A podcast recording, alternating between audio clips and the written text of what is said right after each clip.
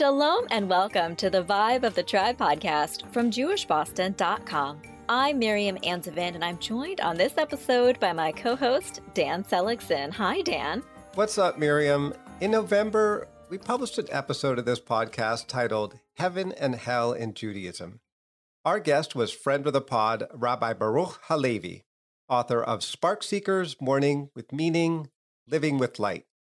He is also the co founder and executive director of Soul Centered, a spiritual center for individuals seeking meaning, purpose, and healing. Rabbi Halevi, aka Rabbi B, helped us explore Judaism's teaching on life after death, and that led to a discussion of resurrection, reincarnation, and communicating with the dead. It was a fascinating topic and one we wanted to dive into more fully. Lucky for us, Rabbi B knew exactly who we should speak to his sister, Rebecca Rosen. Rebecca is a spiritual medium. For two decades, she has been relaying messages from the dead to the loved ones and others seeking to communicate with them and receive wisdom and healing. Her gift as an ambassador between the spirit world and this world has brought her international acclaim, including numerous media appearances. She's the author of several best selling books, including Spirited, Awaken the Spirit Within, and What the Dead Have Taught Me About Living Well. Rebecca recently launched her own fabulously titled podcast, Small, Medium at Large. Her mission is to help guide people on spiritual journeys, to destigmatize the paranormal, and to open connections beyond this world. Rabbi B and Rebecca work together to provide spiritual guidance during times of grief and loss. We're fortunate to welcome both Rabbi B and Rebecca on this episode to discuss their work together and how Rebecca found her incredible gift. Our conversation is wide ranging and sometimes emotional, touching on challenging issues of belief in the paranormal, grief, doubt, faith, validation, hope, and tikkun ha-nefesh, repairing the soul. Note that this episode does include a brief mention of suicide that some may find upsetting. If you are struggling or need support, please call the National Suicide Prevention Hotline at 1 800 273 TALK. That's 1 800 273 8255.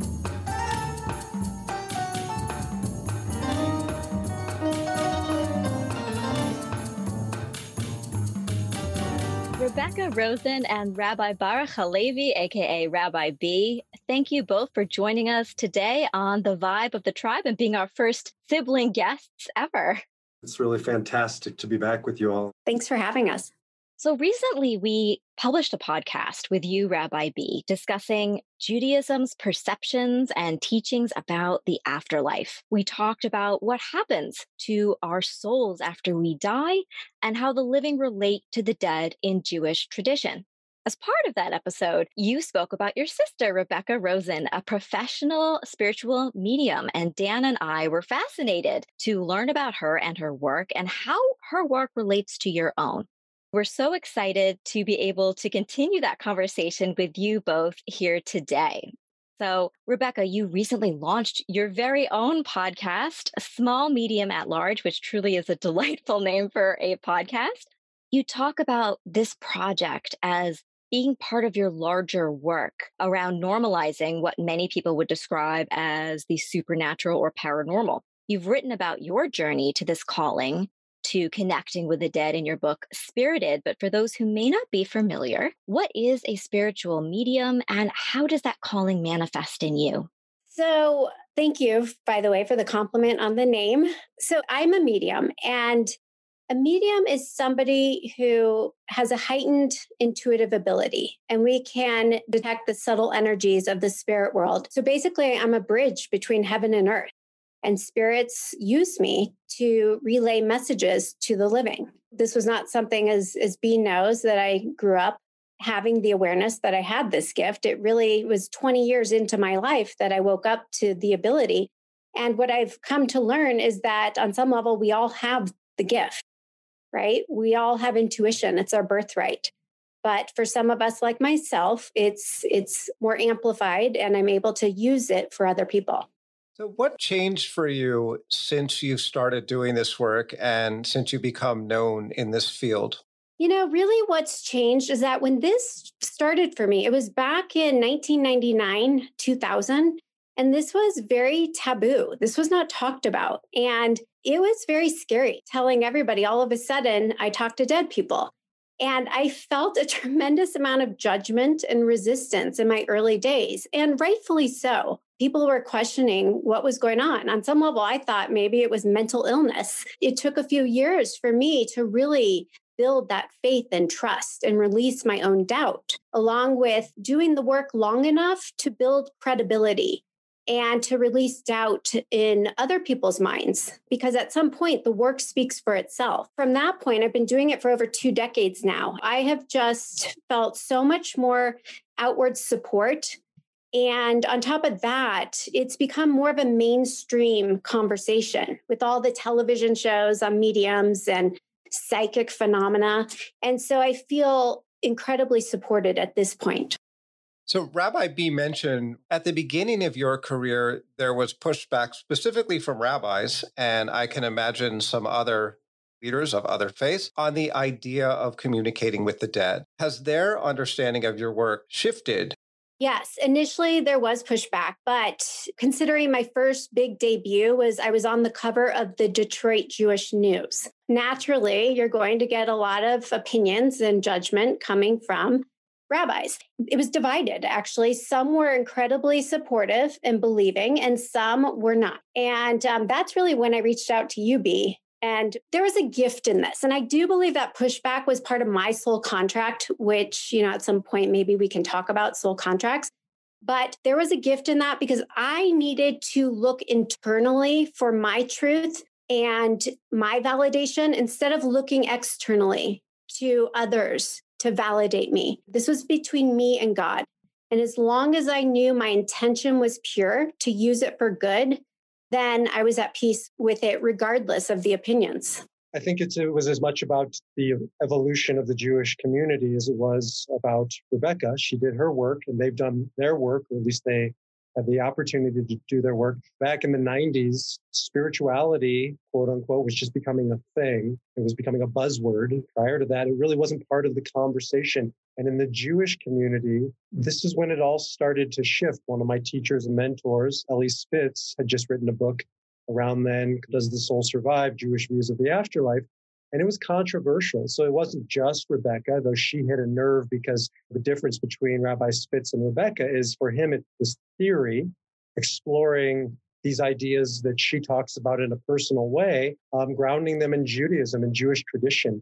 And I think it was rattling to the Jewish community. And then when Rebecca came along and made it very personal to the point where if you've ever been to one of Rebecca's readings, you can do them online now, by the way. So even if you can't get to her physically, you'll hear emotions start flowing and people start crying. And I've always said to my colleagues, if you guys could do that in your sermons and in your eulogies, we wouldn't have half the problems that we do. But she opens up people's hearts in ways that I think a lot of rabbis weren't yet able to.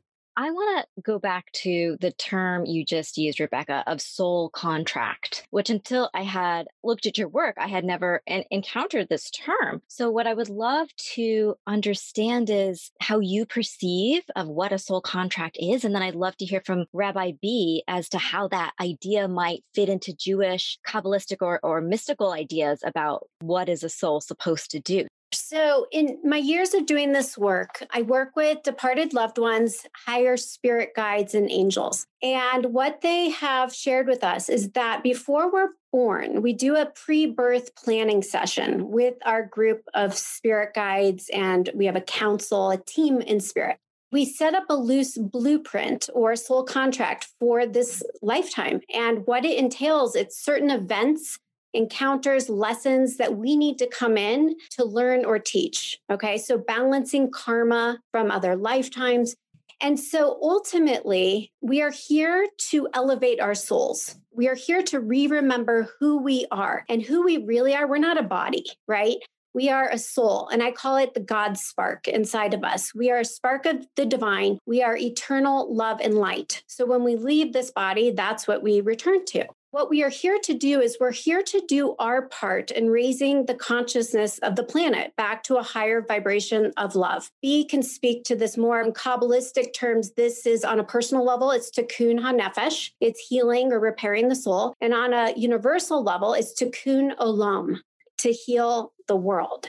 But I think it is important, though, especially since your audience is probably predominantly Jewish, to ground this in Jewish wisdom texts because it's important to realize, you know, we're standing on the shoulders of giants, and giants have been grappling with this and, and living this for, for millennia now. This is not foreign to Judaism. Uh, so often I'll have this conversation still with Jews. Judaism doesn't believe that. And I'll always correct them and say, You don't believe that. Jews can believe whatever the hell they want. Judaism unequivocally believes in the soul, in the soul's journey, in the afterlife that we've come from somewhere, that we're going from somewhere, and that we're, I think Jung said, we're right now, it's uh, a pause between two great mysteries. Kabbalah has a tremendous amount to say around what Rebecca said, tikkun nefesh. Most Jews say, oh, tikkun olam, our mom growing up, tikkun right. olam, tikkun olam, go fix yes. the world. Simultaneously, we're all falling apart. Marriages are falling apart. Communities are falling apart because we're not doing the other side of it, which is self work, tikkun nefesh, soul work. That's why we're here to do our individual soul work to participate in a larger tikkun olam, fixing the world. But it's not just about mitzvah projects. It's not just about donating to the Federation, though I support donating to the Federation. I'm wondering when we lose people who are very young, those are the hardest losses for a lot of people when you lose someone who you think you lost before their time. Does a soul contract account for someone who had a very short period of time here that that their job was of short duration to teach us something, even though we lost them in our minds yes, way too soon. Absolutely. I work with so many people who have lost children. And from the personality or the ego perspective, we label that as wrong or bad. Okay. And the truth is, it's painful. I think there's no greater loss. Okay. That you have to go through. But from a soul perspective, there is there is a reason. There are lessons in that. And sometimes that younger soul is a very old soul. They're more advanced and they took one for the team and they said i'll come in and i will live a brief life however i leave the how it doesn't really matter but that they leave. Because with that tragedy with that loss there's that break there's an opening. There's an opportunity for growth for the survivors Okay. So I always say when you go through tragedy like that, it either takes you further away from God and faith or closer to it. And the whole point is to help deepen your faith. And that's where my work comes in. I consider mediumship a form of healing because if we can bring through that loved one and help bring meaning to their passing, right? Then there's purpose in it. And then it helps with the grief process. And this is where B and I work really well together, you know, because I I do the wow. And then he's able to, you know, I, I give him enough evidence. Like, let me give you an example. Recently, I had two husband and wife who came to me, and their 24 year old son, who is autistic, he had died a few months before and they were jewish and the husband did not believe at all the the wife dragged him into this and right away, the son came through saying, Hey, I, I said, Did you bury him with his shoes? Because in Judaism, obviously, that's not traditional. And I said, He's saying he likes the shoes you put in the casket. And it blew the husband's mind because a week before he died, he died suddenly. They bought him a new pair of shoes and he loved these shoes and they buried him in those shoes. So at that point, we opened this man's mind that was undeniable. Nobody knew this. And then we were able to bring through the deeper meaning and message and why he came in and died at 24. And you could see the shift after that conversation. It's an opening. You know, there's a saying in Kabbalah that all great spiritual journeys start with one word in Hebrew, ma, which is what or why, lama. And until you're willing to say, I don't know, there's no growth. And what Rebecca does very well is gets skeptics to say, wow. And the moment they say, wow, that's where I step in and work with a lot of her clients on how do you take that opening and now grow from it? And it is that combination of the opening and then doing the work, I think, that is transformative. In our episode about the Jewish afterlife, we we discussed reincarnation as a way that souls could complete a task here on earth or, or learn an important lesson or whatever else that they need to do as part of their soul contract. Now, Rebecca, in your podcast, you talk about the life between lives. Can you share a story about encountering reincarnation in your work? Sure. Yeah. I this comes up every day. We have incarnated into hundreds, if not thousands, if not tens of thousands of different lifetimes, different bodies. My first introduction to this in the early days of doing this was when I read Dr. Brian Weiss's book, Many Lives, Many Masters. And then I noticed it started coming up in my readings where spirits would come through talking about past lives. I've had many people who come to me who want to try and connect with a certain departed loved one and they won't come through. And the reason is either that they have evolved so high to the higher heavens that it's too hard for them to lower their vibration into this heavy, dense earth world to make that communication happen, or they've reincarnated into another body. And I always say, I can't channel the living and I don't want to. And so if they're reincarnated, we can't make that connection. I'll give you an example. So I had a reading with a woman and she really wanted to connect with her father who died when she was a young girl. And she was now in her 60s and she had her own grandchildren. And I just couldn't. And I don't force it. I always say, I don't go fish in the sea of the dead. They come to me and I just listen. Okay. So I asked her guides, is her father there? And they told me the name Max. Okay. So I said, who is Max? She said, Max is my oldest grandson. I said, I'm getting your father is the reincarnation. He is in Max's body. Max, your grandson is your father. And she lost it because Max is her favorite grandchild. They have a very close relationship. He has mannerisms like her father. At that point, I said, What's with the blue eyes? I'm seeing blue eyes. And she said, Her father had these crystal clear blue eyes, and they were Jewish, and, you know, it's not as common. And her grandson, Max, has the most amazing blue eyes. She said, I've always felt my dad's presence when I'm with Max. So that was our way of confirming in her mind and heart, right, that her father's soul was reincarnated to just play a new role with her in this lifetime. Was she was she calmed by that? Or in some way incredibly. i imagine that's a huge shock too though to it wasn't a shock and that's how i knew she was ready to hear it. So when i get information spirit only gives you what you're ready to hear. They're never going to hurt you or scare you or harm you. It's always meant to be validating comforting inspiring. She said to me my daughter and i talk about all the time he either my father's the guardian angel or he is my father she's always felt it. And so she felt like for the first time, she wasn't crazy. She wasn't making this up. I've been to dozens of uh, her readings, and I've never once experienced anybody re- receiving the information negatively. And I think that's what you just said, Rebecca, is that spirit gives you what you are ready to and need to hear. But that's been an interesting phenomenon, at least from my perspective, is that it really has only been comforting to people. Exactly. You know, it's not always positive. I tell you the truth. And I, before I work with anybody individually or in a group, I pray and I pray for the highest truth and highest healing. And then I get out of the way. I try and be a pure channel and not project any of my ego's interpretation onto it. And then I trust what comes through is what they need to hear. Now, I just did last week, I had a series of readings that were anything but positive. Your husband is cheating on you and you need to get divorced. But these women knew it, all of them. When it came through, they're like, they, they were relieved. Somebody was finally validating their truth and their knowing. And so, again, if they're ready for it, it does, even if it's negative in nature, it's comforting and it's it's helpful. That's the intention behind it. I've, I've seen just in that I can see, everyone else can hear, I can see and hear both of you, the way in which you you work together as siblings. And I think it's great. I don't have the best relationship with my sister, so I'm envious. And I'm I'm wondering, in addition to working with each other, how do you inspire each other in your respective work? Um, we've been working together for over two decades now. I'd say even closer to three decades, really. And we have always had a complementary personality. We're very different personality wise. We're very different kind of life pursuits. I've gone all over the world. Rebecca's kind of remained steady and just kind of this dance that feels, it's always felt to me karmic, cosmic.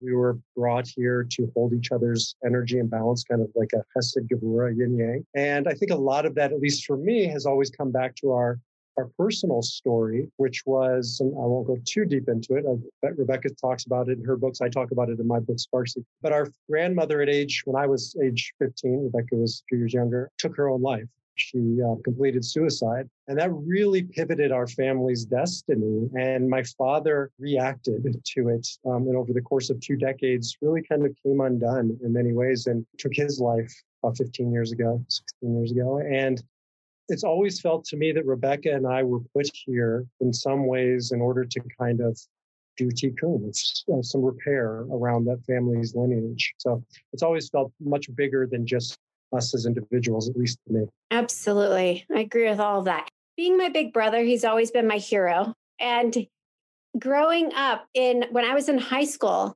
he was the one who put me on this path not talking to dead people, but my spiritual path. He would send me books when you were in college. You would send me books, Man's Search for Meaning, Think and Grow Rich, Napoleon Hill, right? He got me to think deeper and start to soul search. And we have a very close connection. Again, part of our soul contract, like he said. We both are here to help people along their soul's journey. Okay. And we're doing it, like he said, complementary in different ways. And I think we're both masters in our own domain. So we've never felt any competition energy with each other. And so that's been, it's been really amazing to have that support. When I talk about a team spirit, I, I have a part in that team spirit. It's called your ground crew. And your ground crew are people in this world who are your soulmates. Okay. Soulmates aren't just romantic. Soulmates can be your siblings, your children, your parents.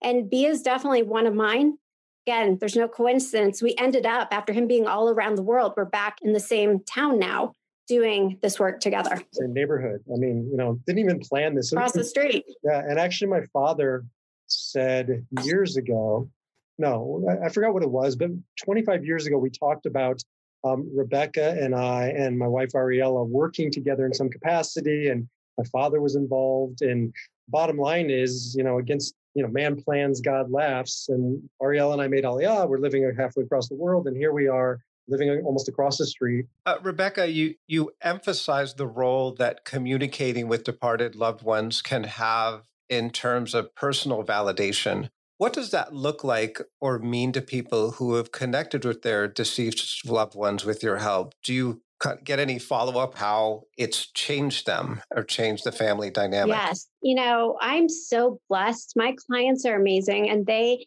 lately, I've gotten about a dozen in the last two or three weeks of follow up emails saying either how it changed their life if they slept for the first time that night after the reading that you know they haven't slept in years or um, things that come through initially didn't make sense. And then a day or a week later, it happened and they had their aha moment.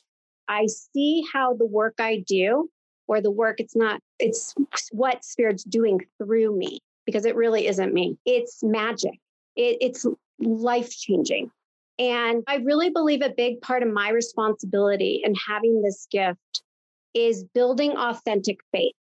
And it's like we talked about earlier, I think it's so important that when you see a medium that they can give you concrete evidence things nobody would know because no it's not about that but like we said earlier you need that to build trust because then you let your defenses down you open your heart and mind and that's where the real healing happens and then we can talk about the more universal messages that are the most powerful. I'm sorry. I love you. Um, I'm proud of you right? So many people coming to me just need that closure, need to know that their departed loved one felt those things. You talk about this for you as as a gift, an ability, an innate ability. What are some things that people can do on their own to strengthen this intuition, to communicate or feel connected, or maybe even have a better understanding of their own soul's path? Sure. What are some sort of exercises, quote unquote, one can do for this muscle? I always say nobody's closer to your own intuition and your departed loved ones and guides and angels than you are. We all have intuition. It's called a sixth sense, right? Some of us, it's stronger and more natural than for others. Okay. but it's like a muscle. And the more you work it, the stronger it gets. And the way you do this is through prayer and meditation. Prayer being us setting intention and talking to guides, talking to our higher self, inviting in the divine because we have free will. So we need to give permission to invite that energy in. And then meditation is us getting still, getting present, getting out of our head into our heart because our guidance, our intuition lies in our heart, not in our thoughts. The best thing one can do, meditation, I think the word scares people, sounds intimidating. It truly, meditation is just being mindful, it's being present. It's just really choosing to pull your energy out of the future, worrying about it or obsessing over the past, and getting present, getting still, and breathing. Another way people can really work on this is inviting spirit into their dreams because naturally when we go to sleep our mind is quieted and out of the way and so we're not fighting that resistance. People oftentimes will say they got very clear guidance in their dream or they they had a visitation from their departed loved one more so maybe than meditation for some. Can i just add a follow-up to that from a jewish perspective and a kind of a little question for rebecca. What, what percentage of would you guess of your clients are jewish? My clientele i would say 50 to 60 percent we're talking staggering numbers considering we're mm-hmm. 2 3% of the, the market. That really attests to a desire, a hunger that Jewish people are they're hungry for and they're not finding in traditional settings and circles. So they're going to Rebecca, and I'm, I'm happy that they are. Uh, she'd be the first to say, though, that you know also start where you stand. Look at your traditions that you've inherited, explore those.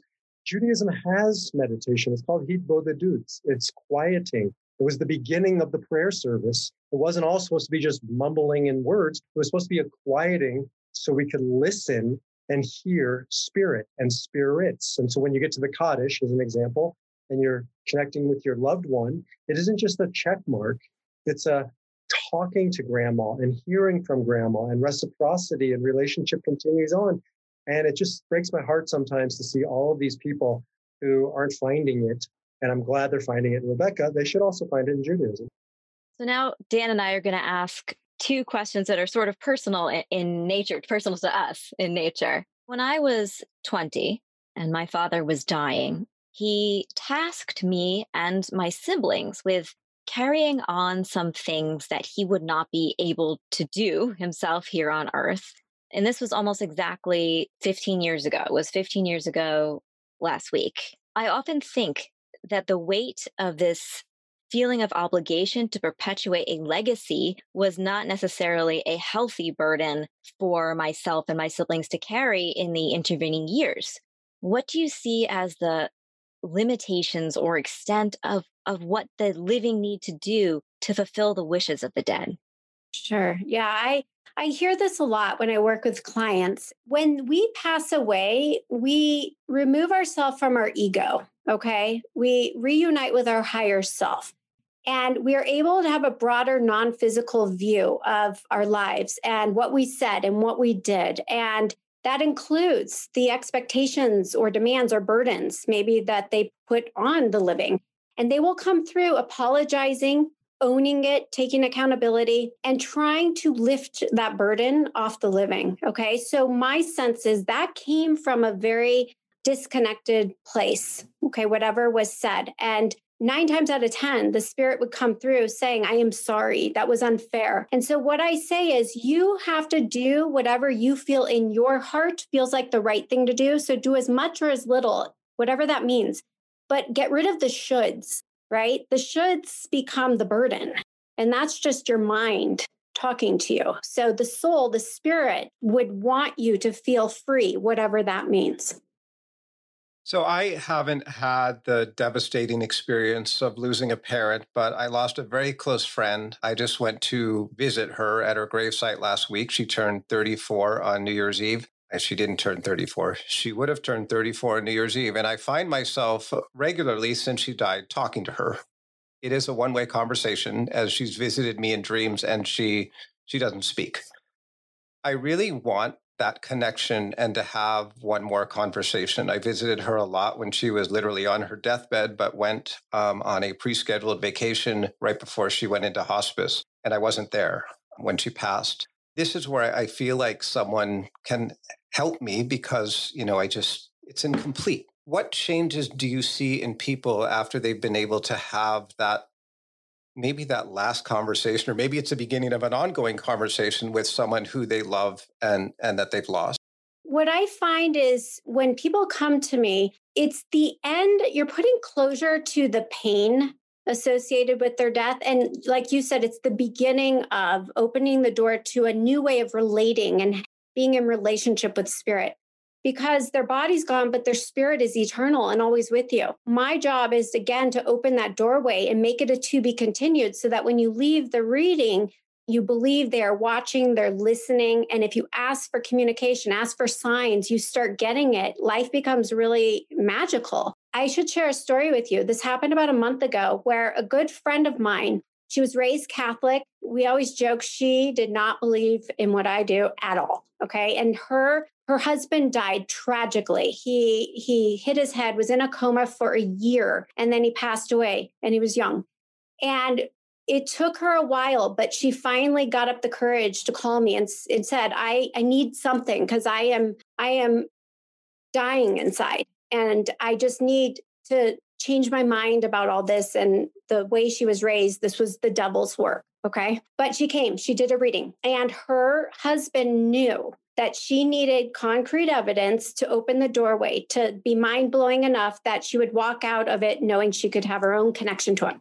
So he said something about Starbucks coffee and her order getting messed up. And I said, Did that happen? She said, Well, I go to Starbucks every single morning. I have a ritual. Since he died, I go, I walk around Wash Park and then I go to this one Starbucks and I get the same drink. I've been doing it every day since he died. And I, she goes, Nope, nothing's ever happened. Guess what happened the next morning after the reading? They messed up her Starbucks coffee. Guess what happened day two after that? They messed it up again. She took pictures and texted me. She was sold at that point. She said, He did that to show me that when I'm talking to him to help me believe he's hearing me, right? So, not needless to say, now she's a total believer. But that's the power of what this can do because at the end of the day, they want to stay in relationship with you. They are still very much with you. Rebecca, you've said many times, and I've seen it, people have a misconception of what you do. They think you speak and hear words back, and you'll talk about it, but you don't hear words nearly as much as see images and get feelings and have a sense of what's being communicated, correct? Correct spirits don't have mouths, they don't talk. It would make my life a lot easier. They are impressing energy into my mind and body. It's like playing the game of charades. And it's a sign language. So they have to use my frame of reference. So if I watched a movie the night before and it was with Kevin Costner and the guy's name was Kevin, I'm going to see them. I'd be like, why am I seeing Kevin Costner this movie? Oh, my husband's name is Kevin.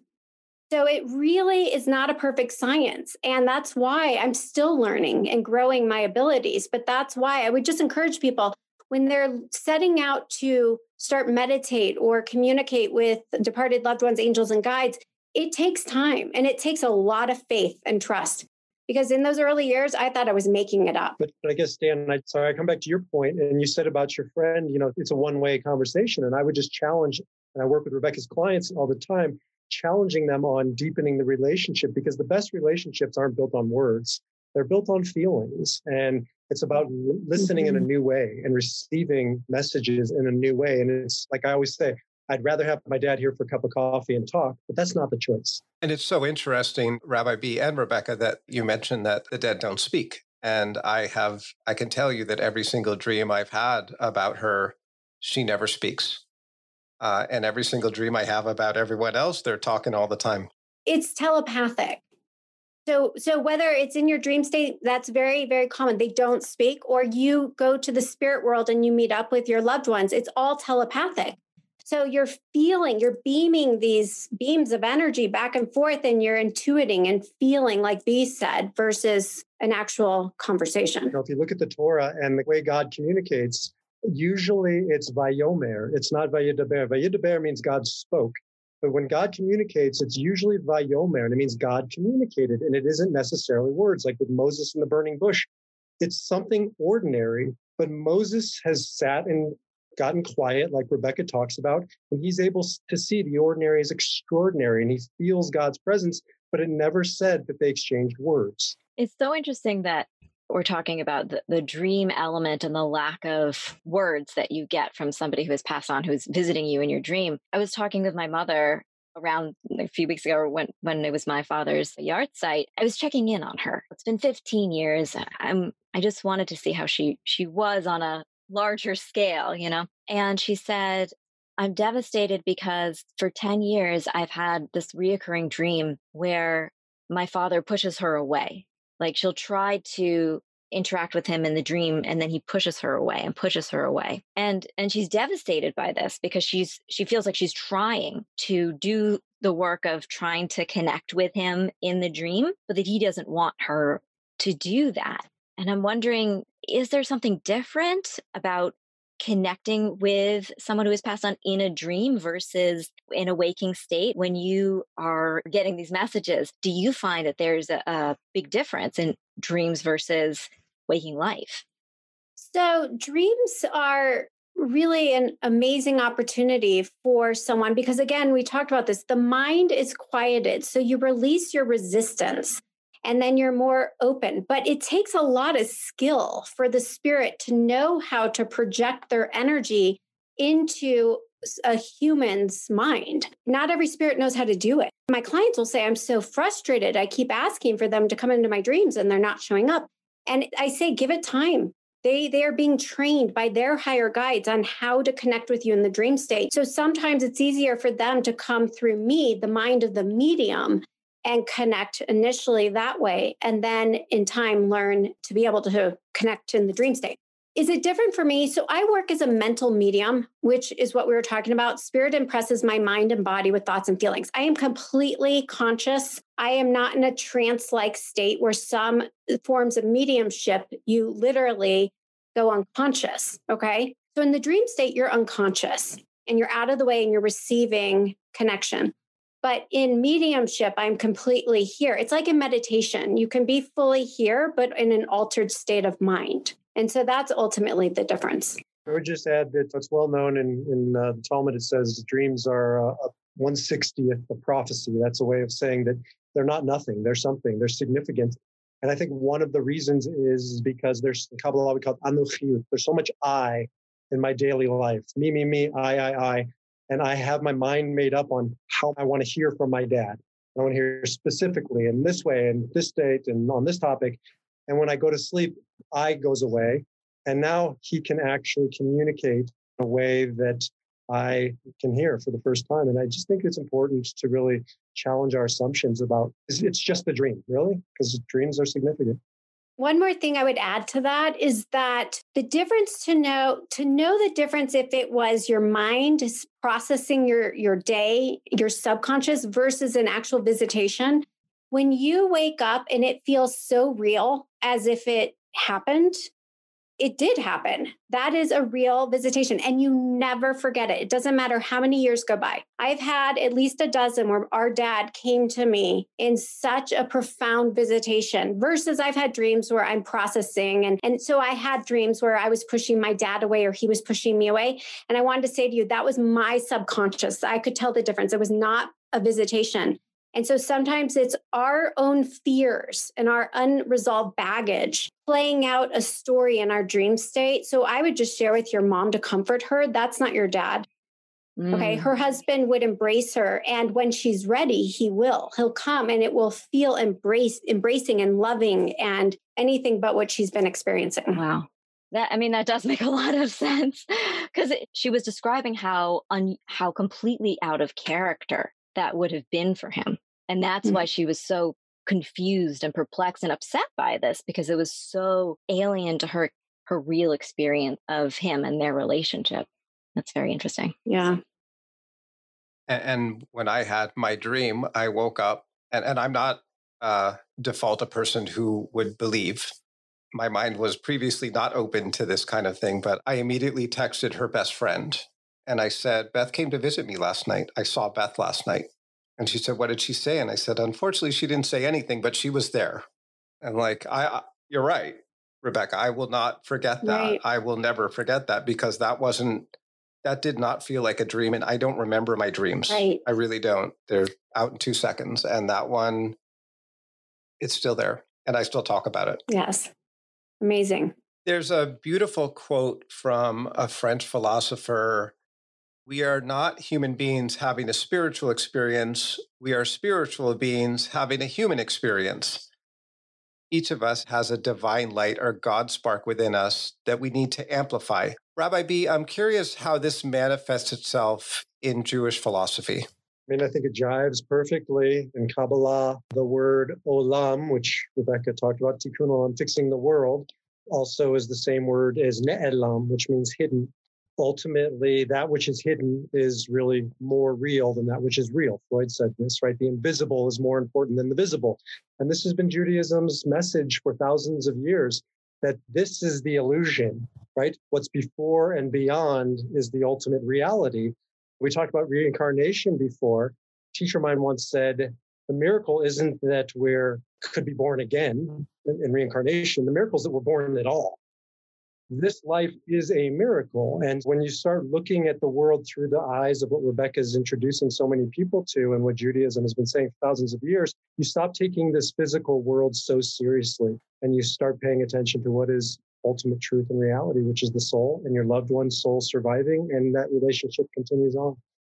I'm interested to know if both of you have witnessed a or felt a change in this the past year we all just went through in terms of spiritual connection are people driven by the really horrific events of this past year to search more deeply to investigate their spirituality in a way that perhaps they wouldn't have in in a different time have you guys mm. seen anything about this or, or felt like this is the, the case Personally, yes, absolutely. When life gets messy, people want to know that there's a rhyme and reason to all the madness and all the challenges that they're facing. And they want some reassurance that everything's going to be okay. And so I've found so many of my clients coming to me not only to connect with their departed loved ones, but to something bigger.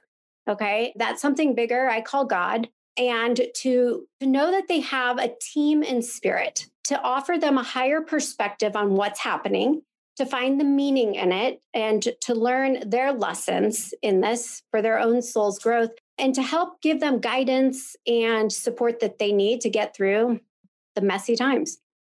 Yeah, I would say that Jews in particular and Westerners in general don't do death, especially Jews. We like we're so masterful in so many areas and I can't tell you how many people I buried who ran multi million dollar organizations and didn't have end of life affairs in order. And they weren't spring chickens. I mean, this was not out of the blue. No, they didn't want to face it. And I feel like what this past year has done has reminded us what we should have known, but we forget that we're mortal, that this is fleeting, that it all can disappear in a second. And some people have buried their heads and gone deeper into being a physical being, maybe having a spiritual experience. But a lot of people have said, I want to find meaning in this and I want to explore things that probably I wouldn't have explored a year or two ago. Uh, and that's what I do. I'm a logotherapist, work with Dr. Viktor Frankl, finding meaning in what otherwise will just be meaningless. And people are hungry for meaning, in my experience, like they haven't been ever before.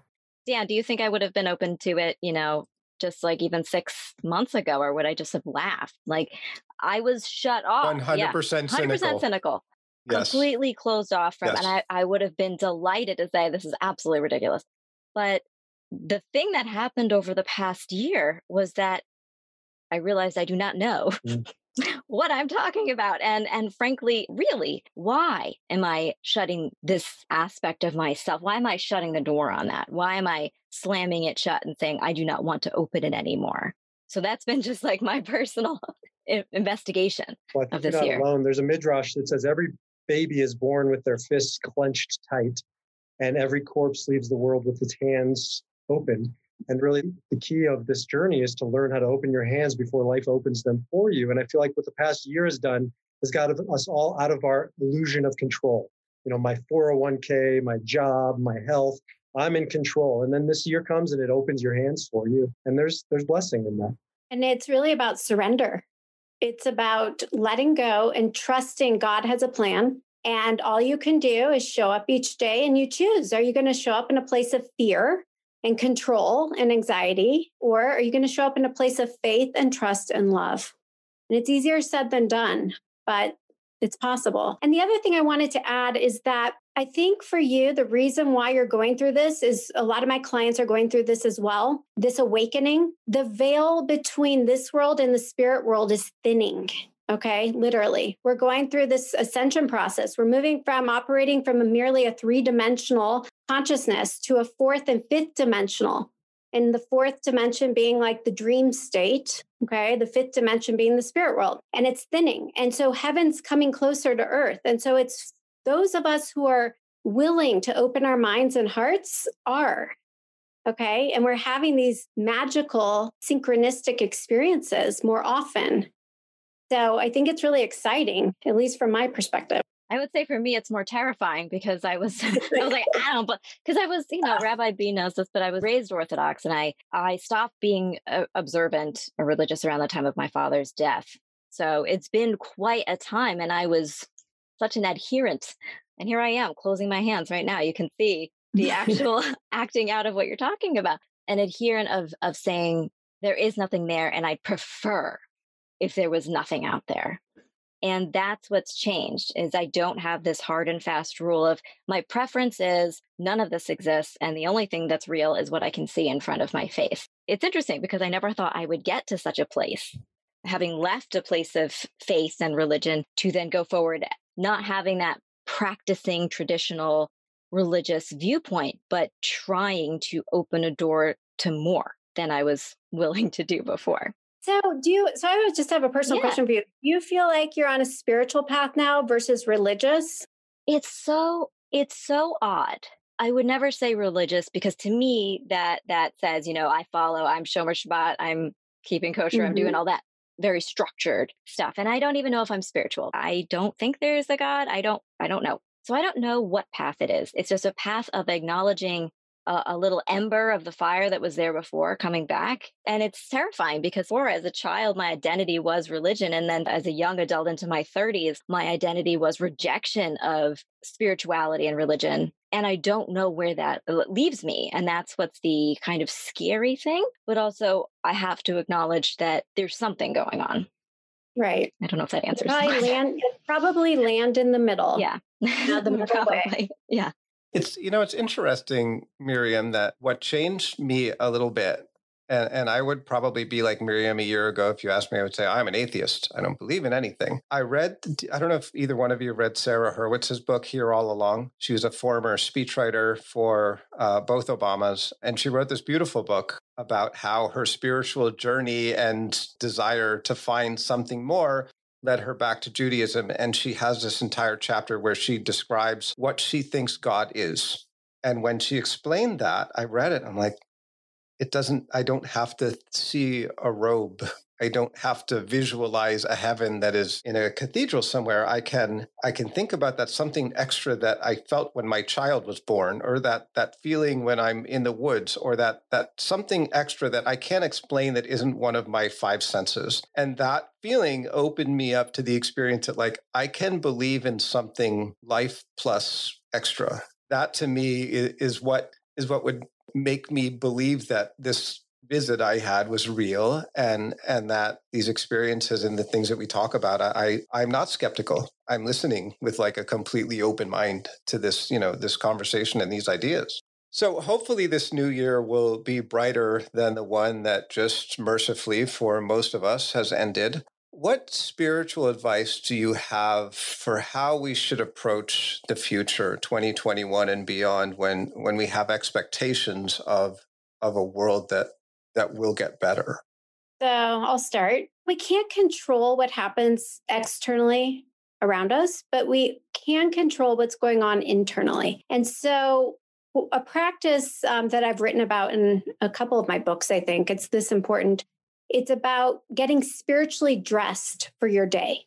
Just like you'd get physically dressed, you get spiritually dressed and you take a minute, five minutes before you go about your day and you go within and you get out of your head and you drop into your heart, okay? Because you want to get out of the anxiety and the fear and all the mind thoughts and get into in touch with your truth and that inner stillness. And when you then move into your day from that place, you're in an aligned place coming from your higher self. And, and then whatever's happening around you really doesn't matter. Okay. Because you're choosing to view it through that lens of love and trust. I think of Paul Harvey's words in times like these, there have always been times like these. People say this is the worst time in human history, and I have to kind of contextualize it and say, you know, I'd rather be here than 1939 Germany. But there are always, always battles, always struggles, right? It's called The Arena by uh, Teddy Roosevelt. And, and what I've found is people are hungry to know what they're made of. And this is an opportunity to be put into the arena. You want to, you don't want to, it's here what are you made of? Are you going to rise up or are you going to cower? And I, again, work with people all day, every day on um, Dr. Frankl's, you know, who, who survived the Holocaust and didn't just survive, he thrived after the Holocaust and he taught other people how to. And his quote is uh, between stimulus and response, there is a space. And in that space lies our freedom and our power to choose our response. And no matter, echoing what Rebecca said, but no matter what the arena brings you, you have the power of choice. And it is the greatest gift mm. you've been given, and it's the only thing you have. And so, whatever 2021 brings and 2022 and so forth, you get the power to choose your response. And, and that's exciting to me. Well, Rebecca and, and Rabbi B, thank you both for joining us today on the Vibe of the Tribe. This has been such an interesting, challenging, thoughtful, wonderful conversation. I'm, I'm so happy you could join us today. Thank you so much. It's been great. Thank you. Thank you out there for listening. If you like what you heard, be sure to rate and review the Vibe of the Tribe wherever you listen to pods. Thanks as always to our editor, Jesse. Everyone out there, wear a mask, stay safe, and be well.